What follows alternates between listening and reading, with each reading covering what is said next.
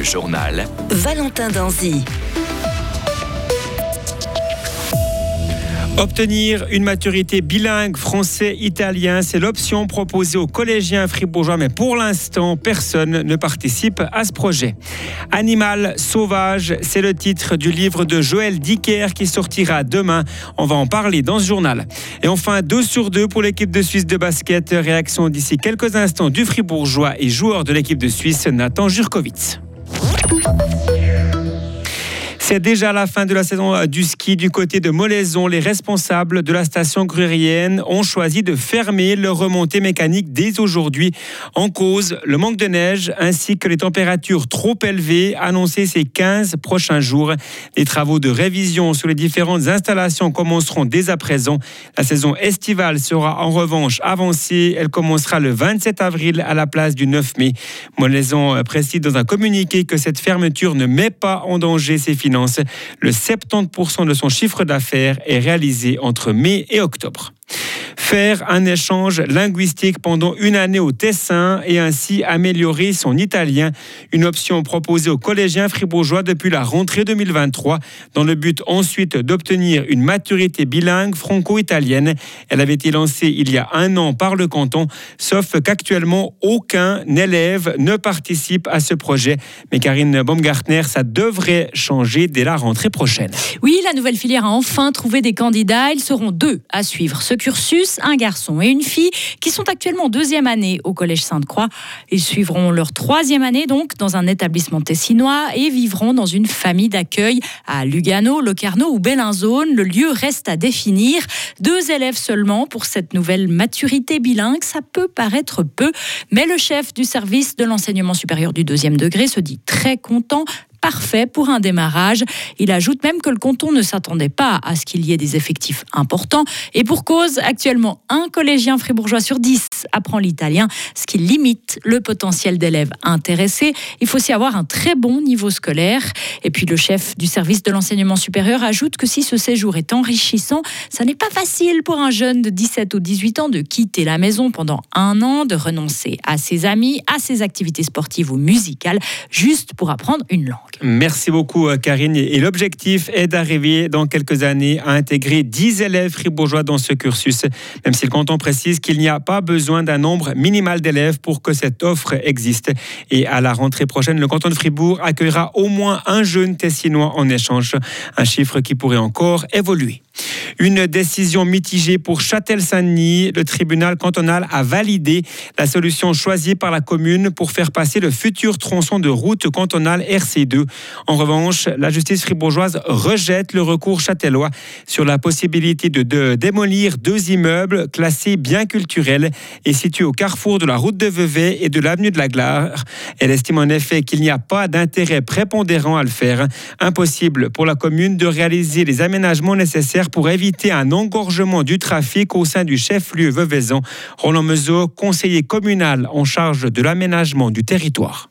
Donc ça nous oblige à faire la circulation uniquement en direction de, de Beauvais. Et pour monter sur le nord, sur Bulle, sur Sansal, nous ne pouvons pas bifurquer à gauche à ce, croisement, c'est impossible.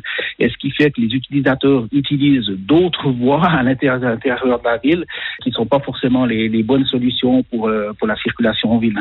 Le problème est reporté ailleurs et surtout, euh, si on faisait comme on voulait faire, si on voulait un peu libérer ces zones la ville, notamment le, la ruelle du Tivolier, de la circulation qui y vient, euh, c'est clair qu'il va y avoir des, des engorgements au carrefour dont on parle où il y a ces, ces, deux maisons.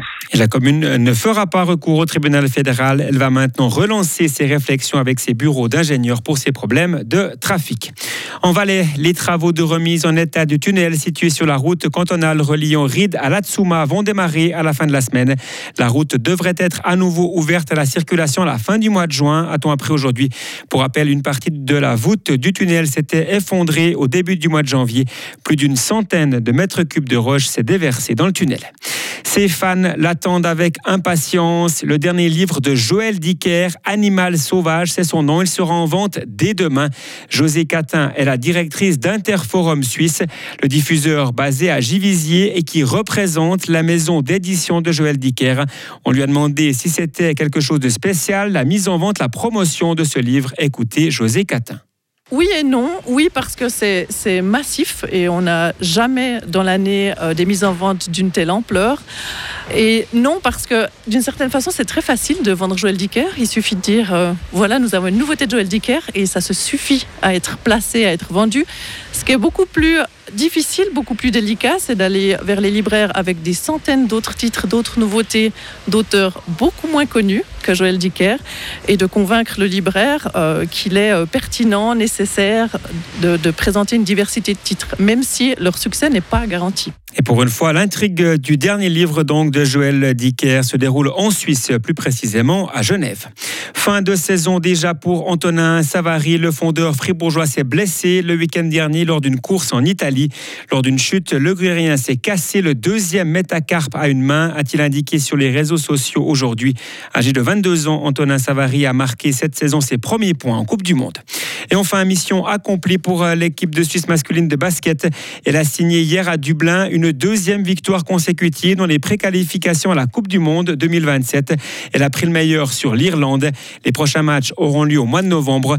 Pour les joueurs, place maintenant au retour en club, mais avec peut-être auparavant quelques jours de repos. Joint hier soir par téléphone à Dublin, le joueur fribourgeois Nathan Jurkovic ne le savait pas encore. Écoutez justement le capitaine du Fribourg Olympique. J'ai pas encore parlé avec le coach pour forcément mon temps de repos, mais je pense qu'il va nous donner quelques jours, parce que on a, on, s'est bien donné, on s'est bien entraîné, donc euh, j'espère qu'on va être récompensé pour avoir quelques jours de repos. Mais on verra, ça sera une discussion de, de prochains jours. Et Nathan Jurkovic avec le Fribourg Olympique retrouveront le championnat ce samedi avec la réception du BBC Monté.